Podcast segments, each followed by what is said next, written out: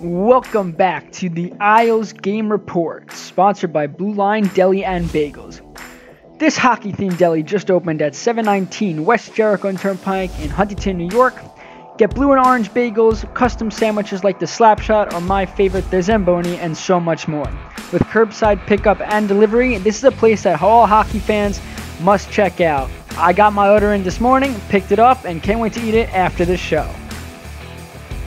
Joining me as always is Christian Arnold of Islander Insight, and we have a great show today. We'll be discussing some topics. And Christian, we'll start off with this one. Should the Islanders keep Matt Martin, or is Ross Johnston a suitable replacement on that fourth line? Yeah, it's an interesting question um, because it's one that I think a lot of people have had and will continue to have until uh, you know his contract runs out or the Islanders, you know, change something up or whatever the case may be. But I mean, when you look at the Islanders' success, and I mean, we've talked about and you've written about it uh, when it comes to the fourth line, especially, it's the uh, fact that it's an intact fourth line when we're talking about Casey Cizikas, Matt Martin, and Cal Clutterbuck, and that is the most effective line the Islanders have when it's at full strength. So the idea of, of taking Matt Martin out um, and then kind of raising that question of is his contract worth it?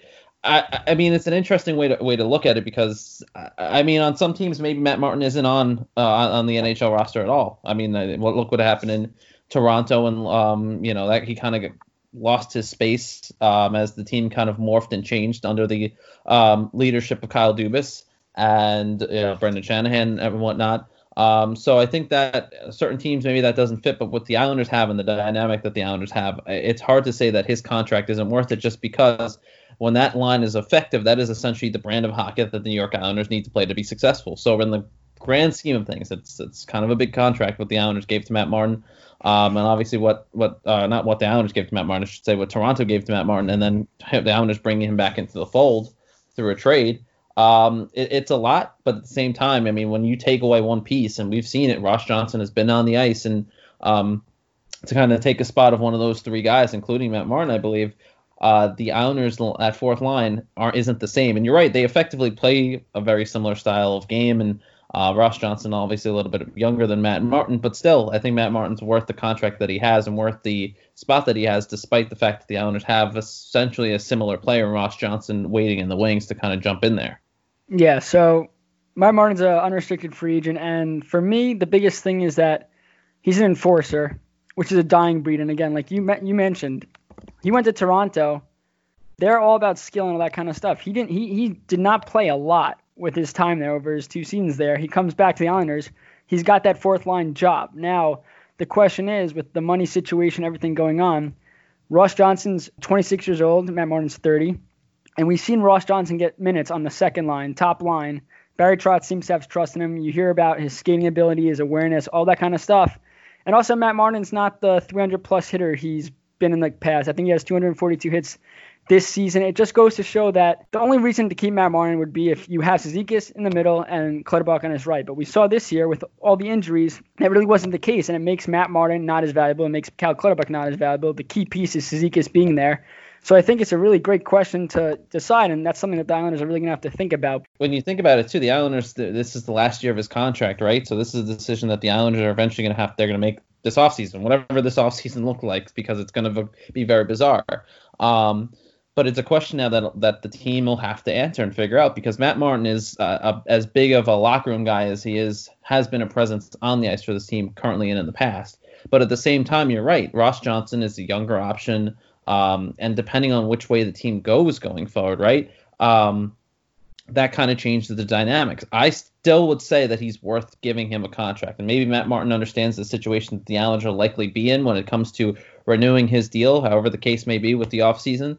Um, and he takes a much more team friendly guy because he is uh, as big of an Islander through and through as anybody in that locker room. And, um, you know, when you think of the New York Islanders and what um, the Islanders organization kind of stands for and embodies, uh, that is Matt Martin. He's a guy who's embraced the Long Island community. His wife is from Long Island, grew up here uh, in the North Shore. Um, you know, he's moved here to New York full time, I believe, and um, you know, this is where his family is now. So uh, you know, for Matt Martin, it's it's hard to see him not being in an Islander uniform. Even seeing him go to Toronto a couple years ago, it was very weird. Understandably, he got a very high contract offer from the Maple Leafs, and it made sense for him to go there financially. But it was a very strange situation. I don't even think the people in Toronto, the fans there, really understood what he meant to the Islanders organization, and still means now currently. Um, despite the fact that you're right, when you look at his numbers and, and kind of his his rate of play, maybe some of the th- numbers aren't as high as they used to be, but still the effectiveness and I think what he means to this organization off the ice as well as on the ice kind of factors into all that. I think it'd be a little different story if we were talking about Cal Clutterbuck, who's missed a lot more time with injury over the last couple of years. You look, I mean, Ross Johnston, if Clutterbuck was a free agent, Ross Johnston could easily play right wing on that line. So it just goes to show that Matt Martin is so much more important than the stats. And we can say that about a lot of players in the Islanders that don't, like Josh Bailey, who's been talked about of having a great IQ, you know, but his stats don't really speak to that every time. But I think I think the Islanders had the money to sign him. It makes sense, but they had to have that fourth line. That's so crucial. And if Matt Martin can still be a part of that, then he's got to be. Yeah, it'll be interesting. And and like you said, Ross Johnston, kind of that that younger, cheaper option too. They already also have him under contract for another two years after this. So it, I mean, in that situation, it makes sense. But uh, you know, I think it really comes down to the effectiveness of that fourth line and the fact that, um, you know, how does this team look after this year? What what changes come to it? Um, you know, from a, um, a, management standpoint as far as personnel on the on the ice. Speaking about contracts, Anders Lee, he signed a seven-year, uh, $49 million contract in the summer of 2019. So, do we think that that contract will be worth it when it's all said and done?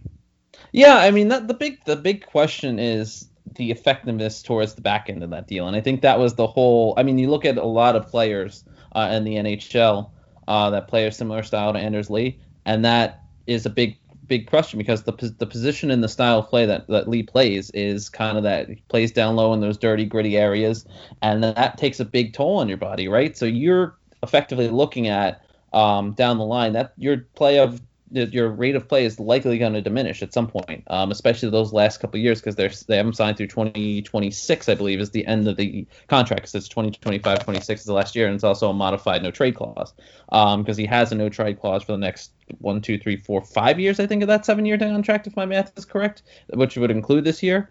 Um, and I think you get a decent, you get what you want out of him for at least, I would probably say three or four of those seven years on the deal, and then it becomes um, you know, how does he kind of hold up? And I think a good example of that is when you look at Johnny Boychuk, right? Boychuk was this very, you know, I mean, different positions obviously, but um, still kind of a similar example when you want to look at New York Islanders is that, um, you know, they play a gritty position. There was a long-term deal, and you knew that when you signed him, that when that contract was starting to come towards its end, it, he wasn't going to be the same player as he was. Um, but I think the Islanders needed to sign him. There's no doubt that they needed to re- sign him, and, and that he got what I would imagine is a fair deal for for for Lee, um, because obviously he's such a talented player on the ice. Um, you know, being the team captain now, and just couldn't afford to let him walk. Um, a you know, second year in a row where you have a captain walk at the end of your yep. contract, that would have been brutal.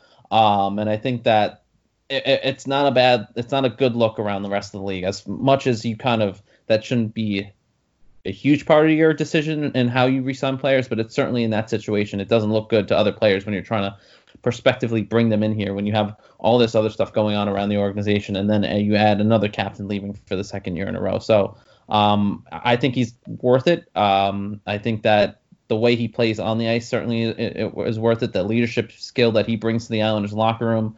Um, again, and kind of how we were talking about that off the ice character too. That's a big thing for the New York Islanders. It was even a big thing under Garth Snow, and I know how much people don't like Garth Snow, but one thing he did do was bring in a lot of good people, good character people to the Islanders organization, and um, you know Anders Lee certainly fits that bill, especially as as the team captain, and fits what Barry Trotz and Lou Lamoriello have tried to build um, since they've taken over the helm. So uh, you know I think he's worth every penny of that. Obviously, that contract is not going to look great towards the end when things start to go downhill a little bit uh, for him. But we'll, we'll see what happens. Maybe things don't go as as you know don't trend as negatively as you know we've seen other players have in similar positions as, as Lee. Yeah, you make a great point about the leadership aspect. We see the stats and we see the post game conference. We don't see what goes on in the locker room, outside the locker room, at practice. I mean, I played hockey all my life. I've respected every captain I've had. I'm great friends with all of them. Those are people that you want around. And like you said, if he had left after Tavares had already left, this would have been just a it would have been a laughing stock to see a captain leave uh, back-to-back years. I think that Anders Lee had a he had a great year with the 40 goals to get that contract. Obviously, that's a little, you know, we look yeah. at it and go, all right, it's one year, 40 goals, and he had a down, quote unquote, a down year after that with 28 goals, only 28 goals. But I think Lee's sort of gotten away from. He goes to the dirtier, but he's not. He he's not that big presence that he was maybe a year or two ago. We maybe I don't know if he's a little scared about getting hurt or just whatever case may be. I think I think he could get back to scoring 30 plus goals a year if he gets in the front and also it's his teammates around him getting him the puck. But we saw, like for at points this season, we saw times where he'd be behind the net puck battles, and those are plays that he usually comes away with and makes move to the front. And this year, maybe not as much. Again, so that has to do with everything going on in the rink, all that stuff, maybe the pressure. But I think, yeah, you look at every long-term deal, like you said, the Boychuk one. That this is something that towards the final few years, it's probably not going to be good. He'll be in his age 35 season. You don't know how what the injuries are going to look like. You don't know what the wear and tear is going to be. But I think for the contract that he got, seven years, seven million annually, I think it definitely is going to work out. Definitely, again, like you said, negative towards the end, but we'll worry about that when we get to it.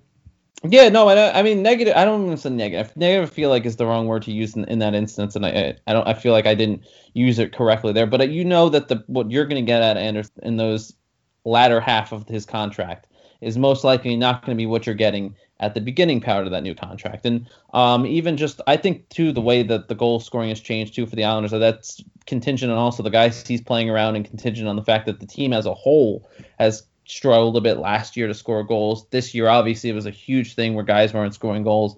Um, and so when you have you know Lee not scoring, and you also have Eberle not scoring, and you have Bailey not scoring, and you have all these these uh, Barzal not putting up as Beauvillier. many points. Beauvillier, right? It all kind of trickles around. So everybody's numbers kind of I feel like took a dip. Um, and it just wasn't just Anders Lee, and so I don't necessarily know if it's necessarily hit the pressure on him as much as the pressure on everybody at certain points this year, last year, to put the puck in the net, back in the net because it became such a big talking point. Again, this year especially because it was something we talked about constantly, and the fact that the Islanders just couldn't find the back of the net at times. It seemed like. Yeah, completely agree. All right, so another one. Was the Barclay Center as bad as everyone thinks? I will let you go first on this, but I mean, I yes, I have my own opinions, but go ahead.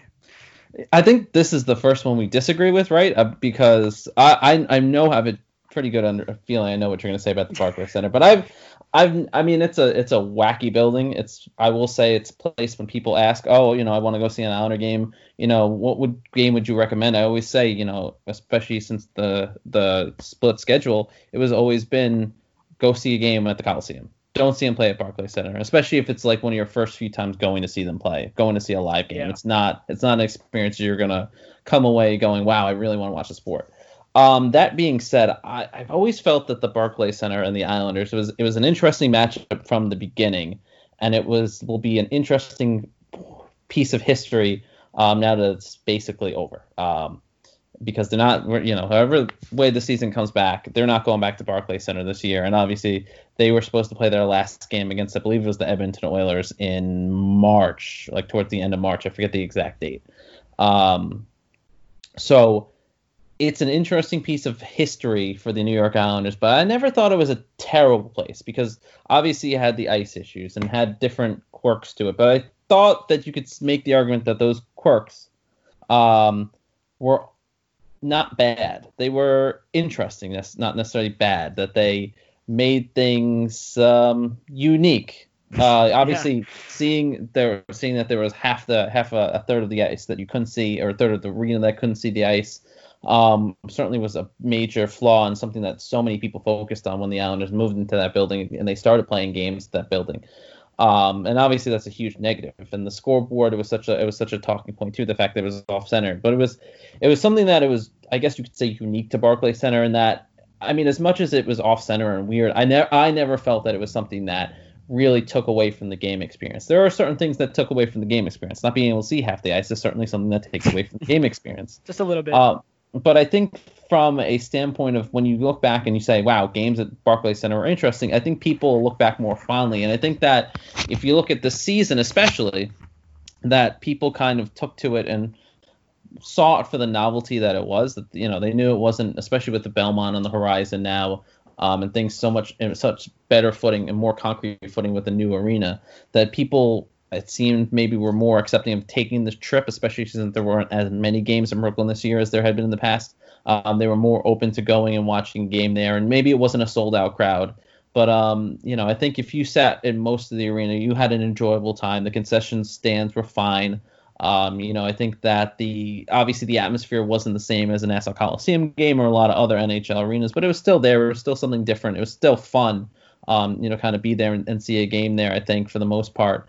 Um, you know, and obviously the surrounding community. The, you know, if you're of of age and um, you know, there's certainly more to do when you went to an Islander game pre or post game uh, at Barclays Center in Brooklyn than there was at Nassau Coliseum if you went to a game pre or post game. Obviously, the, the tailgating is uh, a big part of the Coliseum, uh, you know, experience. But you know, one thing that Barclays had, it, it was you know, it kind of had that bar scene. So if you wanted to go catch a drink uh, after a game, before a game, you certainly had that option. Um, you know, and obviously the facilities for the Islanders weren't weren't that bad either. I mean, the dressing room was beautiful. It's not something that a lot of people saw, uh, you know, outside of the media and obviously the team personnel, but the uh, you know the dressing room facilities they had and uh, the space that they had that was provided by Barclays Center was pretty nice. You can't say that uh, from a media perspective, which is you know something that nobody outside of you know me and the other reporters care about. But from a media perspective, I don't think that the uh, workroom setup or anything like that was terrible. Uh, it was a bit more than you actually have at the Nassau Coliseum, um, which was a nice kind of change of pace for us uh, on the on the you know media side. Uh, but it was quirky. You're right. It was quirky, but I felt like the quirkiness kind of added to it. And if there was anything that symbolizes the Islanders' history and the quirkiness of the franchise, right, it's the fact that you have an arena that almost befits that that ideal, where it is as quirky as they come when it comes to a hockey a hockey facility. Yeah. So for me, I grew up and I live in the same house, but I'm 15 minutes from the Coliseum. And obviously, going to games when I was younger with the family it wasn't as expensive, all that kind of stuff. It was great. And when they decided to move, the only thing I could think of was I'd rather them go to Barclays than go to Kansas City or whatever they were thinking about relocating the team. That was something that I really understood. I bad move. For, I didn't want to travel, have to take the train, pay for that train ticket, wait on the train, all that kind of stuff. But for me, the most important thing was that the Islanders remained on the island mm-hmm. or close to it. So I just never felt like it was, you know, it was home. Nassau Coliseum again, grew up there. And for my dad, especially someone I went to the games with all the time, he said, you know what? If you want to go to Barclays, go that. I'm not going to go. I, I don't want to do the train. I don't. You look at a ticket. Let's say the tickets were a little cheaper at Barclays. Let's say they were 30 bucks, but then you got to pay 20 bucks round trip for the train. it just adds to the expenses, especially for me as a college student who comes home and wants to see as many hockey games as possible, all right, well, it makes more sense for me to go to the Coliseum than spend the money and go to Barclays, despite whatever their record was at Barclays. They were very good at Barclays this year, mm-hmm. and they've they've been pretty good at Barclays. It's it hasn't been like it hasn't really impacted the players, I think, as much as everybody expected it to. But at the same time, it's just definitely good that they went there. Looking back, could have, I mean, I'd rather not be rooting for a team in Kansas City. Yeah, no, appreciate yeah. a team like that. So definitely, I just think that the way it went about it, it saved the Islander organization. It set them up for Belmont. Just things could have been changed, like you said. The, there's nothing you to do about the scoreboard. That's how it was built. It was it was not right. built for hockey. You have to understand. It was built for basketball. So there's nothing you could do after that. The Islanders decided to go there. The management decided that was the best move, and it worked out because they're still here. Yeah, and I mean one of the fascinating things too, uh, and I hope somebody, you know, if it's not me or someone does something where they look back at this at some further point in history because I, I think what people will find out about the move from Long Island to Brooklyn, um, which I think at the beginning everyone anticipated as something that could work, that could be uh, something that was a successful endeavor, right? Because the Nets had moved from New Jersey to Brooklyn in such a way that um, I mean it was looked at by sports executives outside of hockey as one of the most successful rebrandings for a franchise ever.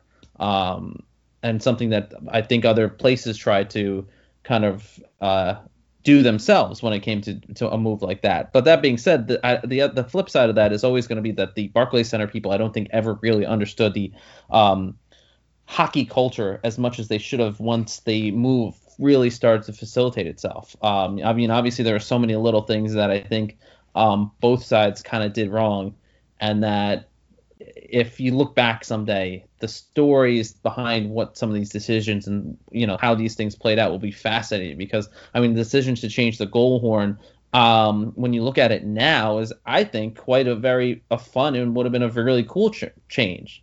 Um, and the way that fans reacted because everything was changing, um, you know, they didn't they were so dug into things staying as the same as much as possible. And I thought it was such a silly thing to kind of dig your heels in. Um, you know, the idea that the Barclays Center were going to pull Sparky um, as the uh, mascot, and Sparky for years I think had been derided among, especially among some of the more hardcore, long-time diehard fans as kind of a silly mascot. Um, all of a sudden we're coming around on the idea of they want to keep Sparky because it was you know something that Barclays doesn't want, so naturally they want it. It, it was just a, but uh, it, but then there was there were the crazy things where you know, Brett Yormark and some of a lot of the tone deaf comments he made about the organization as far as people not being able to see a third of the rank and then saying they can watch on their phones and um, you know, it was just such a it's such a fascinating time in history too, I think, which kind of um, adds some of the quirkiness to it because it just fits everything that's happened in the Islanders' history uh, since the Cup years in the 80s. Is that um, things are just so crazy. I mean, I mean, you're talking about an organization that was nearly bought by a guy who didn't have any money to pay for an NHL organization. You're talking about a team that, uh, you know, they, you know, they moved to a building that wasn't built for hockey and they there was this idea that there was going to be some ability to kind of create this new fan base in Brooklyn and it just never materialized because of a lot of things that did and didn't happen. Um, and it's just it's a fascinating time. So maybe that's too where my kind of interest and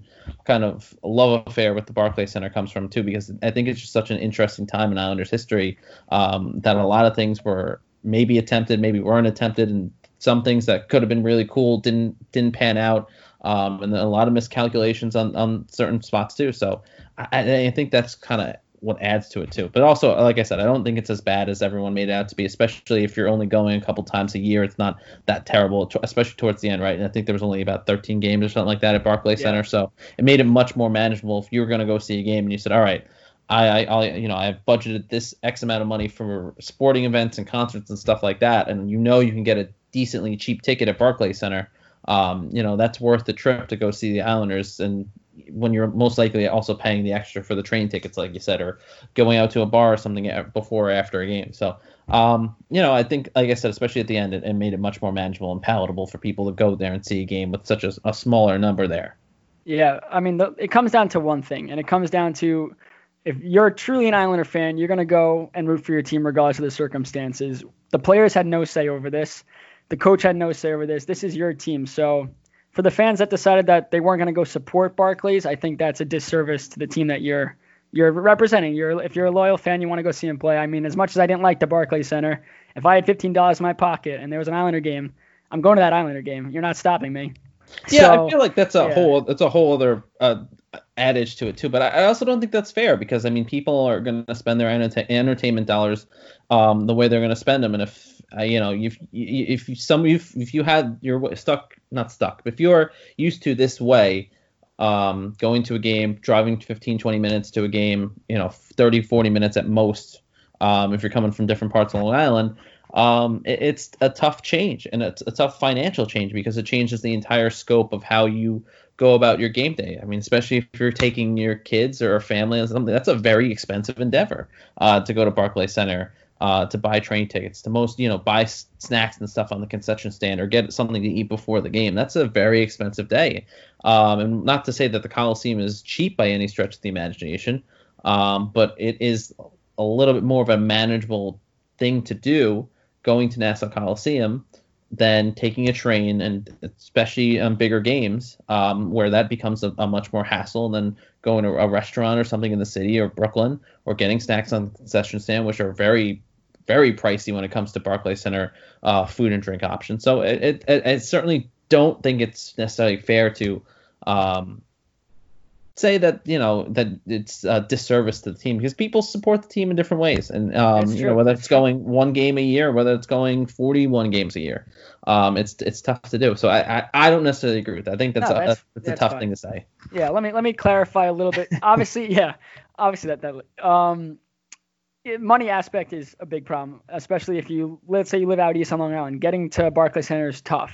Yes. But if you do have the financial income and you want you want to go to the games and do all that stuff, I think that not going because you don't like the arena, let's say financially you're independent, you're fine financially, but the reason you don't want to go is because you hate the move and you're against that. I just think this. I mean, yes, you can support the team any way you want. I just think that to do, I just I want to be there for the players, and I know that some of them complained about you know you have a practice facility on Long Island, you know you got to take the train to go to the games or drive in. You know I just I feel bad for them too, especially because they're the ones that work their butt off to provide what we want to go see and all that kind of stuff. And I just I just wanted, especially when you go to the games, let's say it wasn't a sold out crowd, it's tough. Like you said, it, it's tough to bring a family and spend that kind of money, and that's why it's not as packed. But I think that yeah, there are definitely better ways for Barclays to handle the Islanders and understand truly the Islanders fan base. Yeah. I will say also one thing you mentioned the players, um, you know, having to go in and practice. They practice online. One thing that I always felt was a misstep was the fact that they didn't the the team tried to play it both sides. And um, you know, looking back to it, whether it's easier easy to say now that um, you know, trying to keep a lot of your footing on Long Island while still having a, a footprint in Brooklyn uh, was the wrong decision. Um, it was tough to say that one way or the other was going to work then. But my feeling since the beginning was always that if the Islanders were going to play in Brooklyn, if the Brooklyn thing was going to work, they needed to embrace Brooklyn as much as they embraced Long Island. And I think they did that at part in the start. You know, you had yeah. Matt Martin doing certain events there when the MTV um, VMAs was there. They had him doing a, a, a live digital stream uh, pre-show with with one of the Brooklyn uh, Barclays Center hosts. Um, you had some player signings at the Modell's across the street. Um, you had Cal Clutterbuck on uh, I forget what show it was. It wasn't it wasn't the uh, Daily Show, but it was one of those spin-offs from the Daily Show, um, and kind of c- trying to embrace the Brooklyn community. Um, and I think the, the, what the Islanders could have done is keep doing that. Um, I think yeah. that when you put a lot of those guys in there and kind of create that community atmosphere, you have you create help create what you had on Long Island. Um, and obviously that was tough to. One to keep that existing fan base, and a lot of them were from Long Island, and you know I'm sure they wouldn't appreciate being kind of just thrown to the wayside for people in Brooklyn. But at the same time, the re, you know you're trying to embrace this new community and this new atmosphere uh, you kind of got to go full steam ahead to with it too so uh, again it's it's like i said it's such a fascinating time in, in islander history when you look back at it but uh, certainly something that could have been done even having the practice facility somewhere in brooklyn or encouraging the players to move closer to brooklyn um, you know which might have been a tough sell for those guys who especially had roots down on, on long island at that point yeah, I will end with one thing. The bathroom lines at Barclays, ten times better than at the Coliseum. But that depends on when you go. It depends on when yeah, you go. Yeah, that's true. I mean, yeah, the women's lines I can't speak for, but yeah, let's move on. All right, so we have Sorokin news. We are awaiting his arrival to join the New York Islanders, and a move that Lou Lamoriello made initially before the season was let's bring in Varlamov, someone who has a connection with Sorokin, to entice him to come. So the question for you, Christian, we'll start off with you is how much did that signing impact Sorokin's decision to join the Islanders? Yeah, you know, I don't think we'll ever really know the, the definitive answer to that. Um, I know it was brought up when when um, Varlamov was signed during that free agency day when Lou spoke to the media over a conference call. Uh, I forget who the reporter was, but someone did ask him about that, and he kind of, in, in kind of typical Lou fashion, kind of sidestepped the actual question and answering it. Um, I think that was the whole idea from speculation. The idea of him bringing Varlamov into the fold was that he obviously had the pre-existing relationship with Sorokin. He already had, you know, they have a similar agents. You know, they, they know each other a bit, um, and they ha- certainly have set up that mentor-mentee role that would be good for for both players. I think, um, especially for an, a goaltender. The Islanders are expecting to kind of be the next their next guy. Um, who you know something we've talked about a lot in the past uh, was the fact that the Islanders don't have a great history of developing goaltenders really since the 80s. Um, and so the idea, I think, part of it certainly had to do with the fact that they wanted Varlamov in the fold because it certainly helps bring Sorokin here, gives him another uh, reason to come here, other than obviously wanting to be in the NHL and this this being the team that has his NHL rights. Um, but bringing in a guy who you know can kind of step in that role as a mentor and help him in that transition is certainly a huge factor to it too. But at the same time, the Islanders uh, apparently had always had their eye on Varlamov. Lou Lamoriello was a guy who yes. seemed like he wanted him from for even before um, this situation where you where they were a team was really confident that uh, Sorokin was coming in, um, you know, last year. So I, I think it played a part into it. I don't necessarily know if that was the whole reason they brought him in because it's pretty well documented now that Lou really had his eye on Varlamov even before I think this thought came into his head that this was a guy that his goaltending coaches could work with and really turn into a, a great goaltender.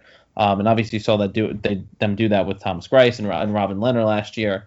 Um, and now you saw that a bit with Semyon Varlamov, who had a pretty good season for the most part for the New York Islanders until the season was put on pause.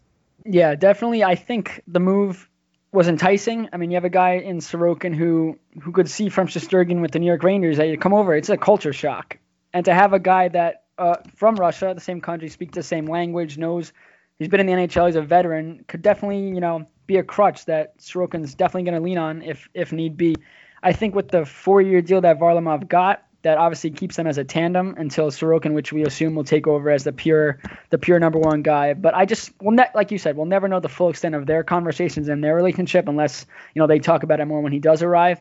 I think it was enticing, but I yeah I agree that I don't think that he's that's the sole reason. I think the sole reason is after his last contract with CSKA in Moscow ended, he decided, well, I had a really good season. I've had really great seasons. It's my time to shine now in the NHL.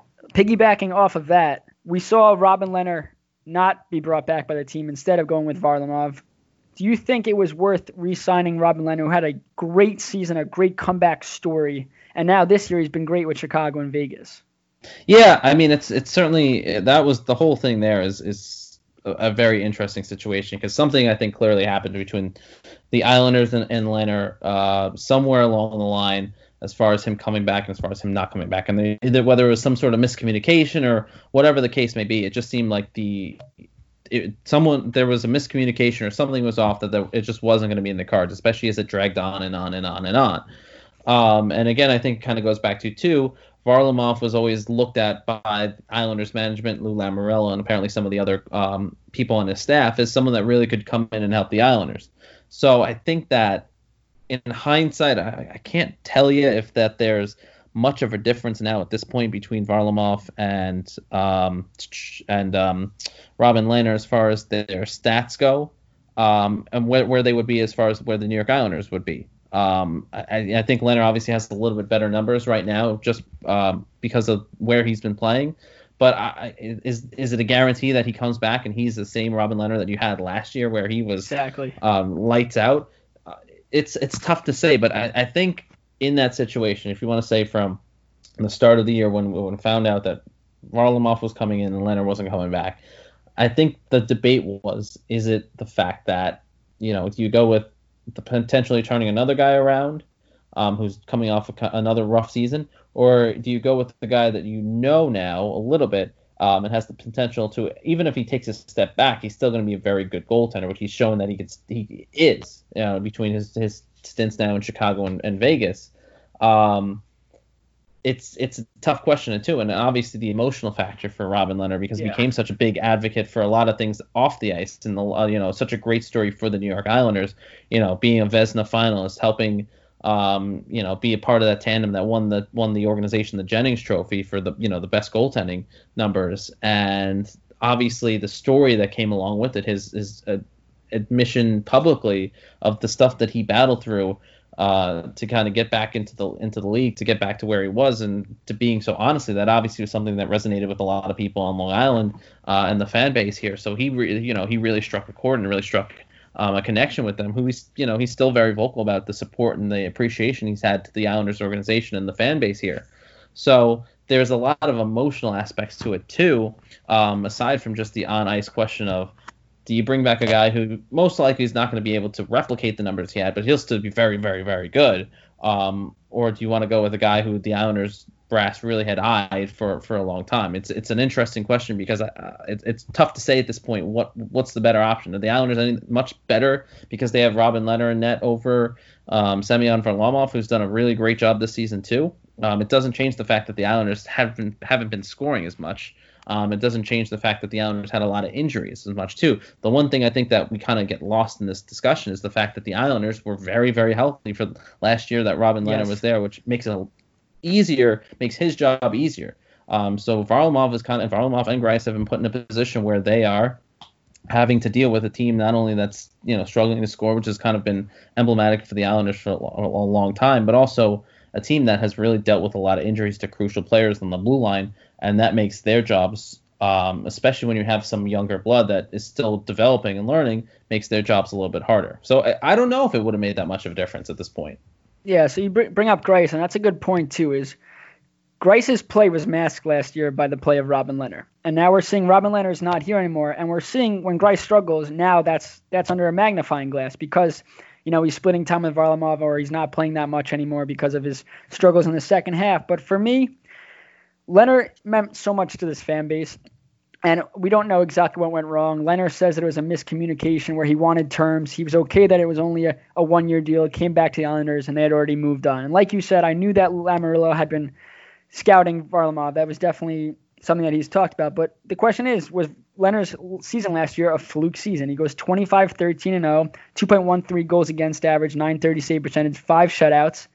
Is that a season like he could replicate? And the short answer is no, probably not. I mean, you you have adrenaline going off that. I mean, we saw it with other teams. You look at the Hamburglar with the Ottawa Senators or Devan Dubnyk when he arrived in Minnesota and how he carried that team to the playoffs. You know, those guys. have. I mean, uh, the Hamburgers in the minors right now. Devan Dubnyk has struggled, and it's just it's just crazy to see. I mean, you look at Varlamov. He's 19, 14, and six this year. 2.62 goals against average, 914 save. And like you said, the Islanders last season was very were very healthy. This season, not so much, and that definitely takes a toll on the goaltending and the defensive system that Barry Trotz tries to build around. And also the other thing, which people talked about a lot, was that Robin Lehner was so good because of the system he was in. And we look at his stats this season. He's got a 920 save percentage, 2.89 goals against average. Uh, that's split between Chicago and Vegas. And the question becomes: Is Lehner really that good?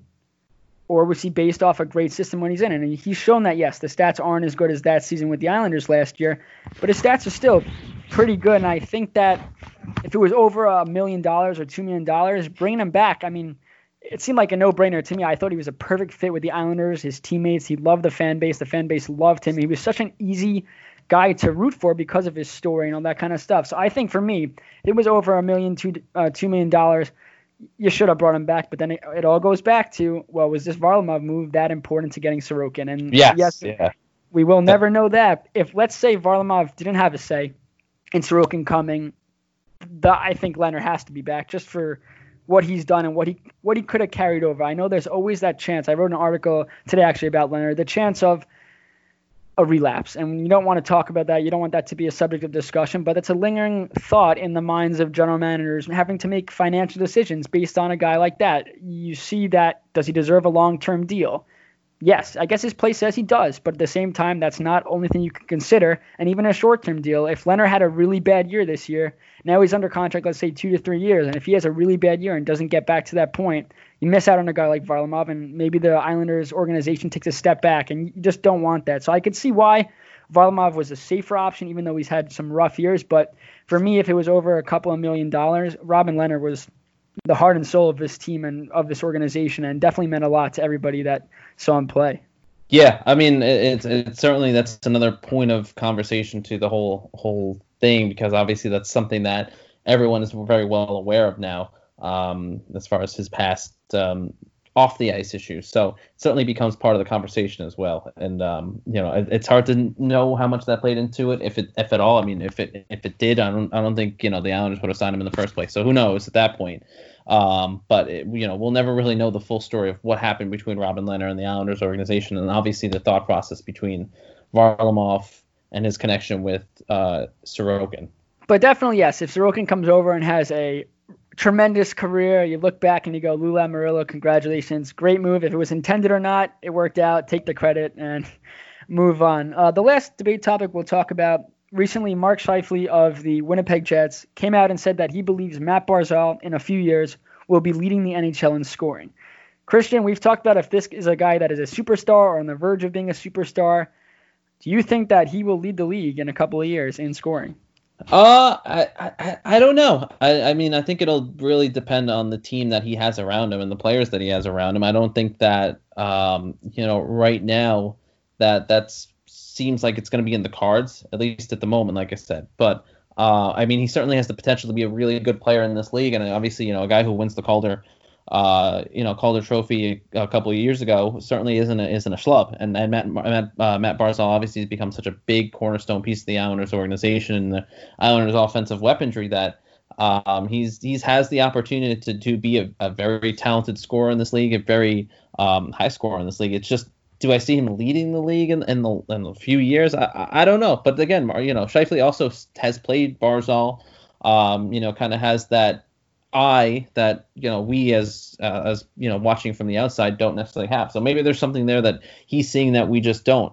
Um, and certainly big praise from from a fellow uh, player like that who who certainly has the pedigree to, to you know he's a very talented player in his own right and he, certainly has the right and the eye to evaluate other talent so um, you know it's it's tough to say if that uh, will be the case in a couple years I don't think that it will but I think he'll be a very talented player in a couple years um, even more so than he is already yeah, the year he won the Calder in 85 games, he had uh, 85 points, excuse me, in 82 games played. This year's got 19 goals, 41 assists, and again, high praise from a guy like Mark Scheifele. I'm pretty sure Mark Scheifele is actually a guy who memorizes stats. He knows crazy stats about a lot of players in the league. He definitely sees it from a different point of view. But we look at around the league, and we got you know top scoring. We have Draisaitl and McDavid, one and two from the Edmonton Oilers. You have Pastrnak and Panarin. And Draisaitl and McDavid, 110 points, 97 points, 43 goals, and 34 goals. You look at Pastrnak and Panarin, you know they both have 94 points, 48 goals, 32 goals. And you just think that Barzal, like you said, it's about the talent that's around him. I do not think he will be leading the uh, the league in scoring in a couple years, unless the Islanders go out and get someone of high caliber to go around a uh, sniper, like someone that will bury off his passing. Because you see, Barzal is not a scorer; he's a playmaker. And while that could easily lead the league, you could see a guy rack up 50, 60, 70 assists like that. But that's only going to happen if you have guys on his wings that are going to bury for him. And I mean, definitely leading the league. Uh, you look at Draisaitl and McDavid. It's not just them. It's not. It's not like a Wayne Gretzky where he's that good, where he's just better than everyone else and he could do it all and get scoring and do all that kind of stuff you got to have the team around them to be good. And Draisaitl and McDavid, I guarantee, would credit their teammates. I just think for Barzal, he could be the great best player he's going to be on this Islander team, but without the the backup support, he's he can't lead the league in scoring. You look at like other players like Ovechkin. You look at the guys on his line. You look at like we said, Draisaitl, McDavid, Pastrnak, Panarin, even the Rangers. You got you just got a lot of talent around these guys, which makes it a lot easier for them. And I think Barzal, we, we catch Barzal trying really hard out there, maybe sometimes trying too hard because he is that he has more skill than everybody else in that team, and the team knows that, and they want him to have the puck and do all that kind of stuff. I just think that a move definitely needs to be made sooner or later if they want to lead the league in scoring, and it's not a bad thing if he doesn't. I I've, he cares more, and I guarantee most people care more, is if the Islanders are a successful franchise. If he's going to be a top player on the team, but not hit like, you know, 70, 80 points every year, but he's going to be a difference maker, then so be it. Yeah, yeah. I mean, I think I think that's with like a lot of hockey players. They the ultimate goal is to win a championship and have a successful franchise uh, for the extent of the time that they're there. Um, obviously, the big question also becomes with Barzal: is he still an Islander? You know, a couple years from now. So that's I think that's also a big factor into it too, because there are some people who don't think Matt Barzal is going to end up re-signing with the Islanders um, which would be you know a huge turning point for the franchise for Barzal, depending on wherever he may end up at that point. Um, but that's also kind of part of the conversation that when you're talking a couple years down the line, that's part of the dynamics. Is Barzal still an Islander? And if he's not, where is he? Where is he playing? That this may change the narrative or may change the, the his uh, ability to reach that number or lead the league in you know scoring or whatnot or or not. So I think that's part of the conversation as well. Well, thank you, Christian, as always, for joining us. This is definitely fun. You know, again, more quarantine talk. We got debates. We'll definitely have some more to talk about next week. But again, thank you so much for joining, and I'll talk to you soon. Sounds good. And that was Christian Arnold of Islander Insight. You could follow him on Twitter at C underscore Arnold01. You could also follow me, Stefen Rosner, S T E F E N underscore R O S N E R on Twitter for more Islanders updates. Thanks for everybody tuning in. We really appreciate it. We hope everyone is safe and healthy, and we look forward to some hockey real soon.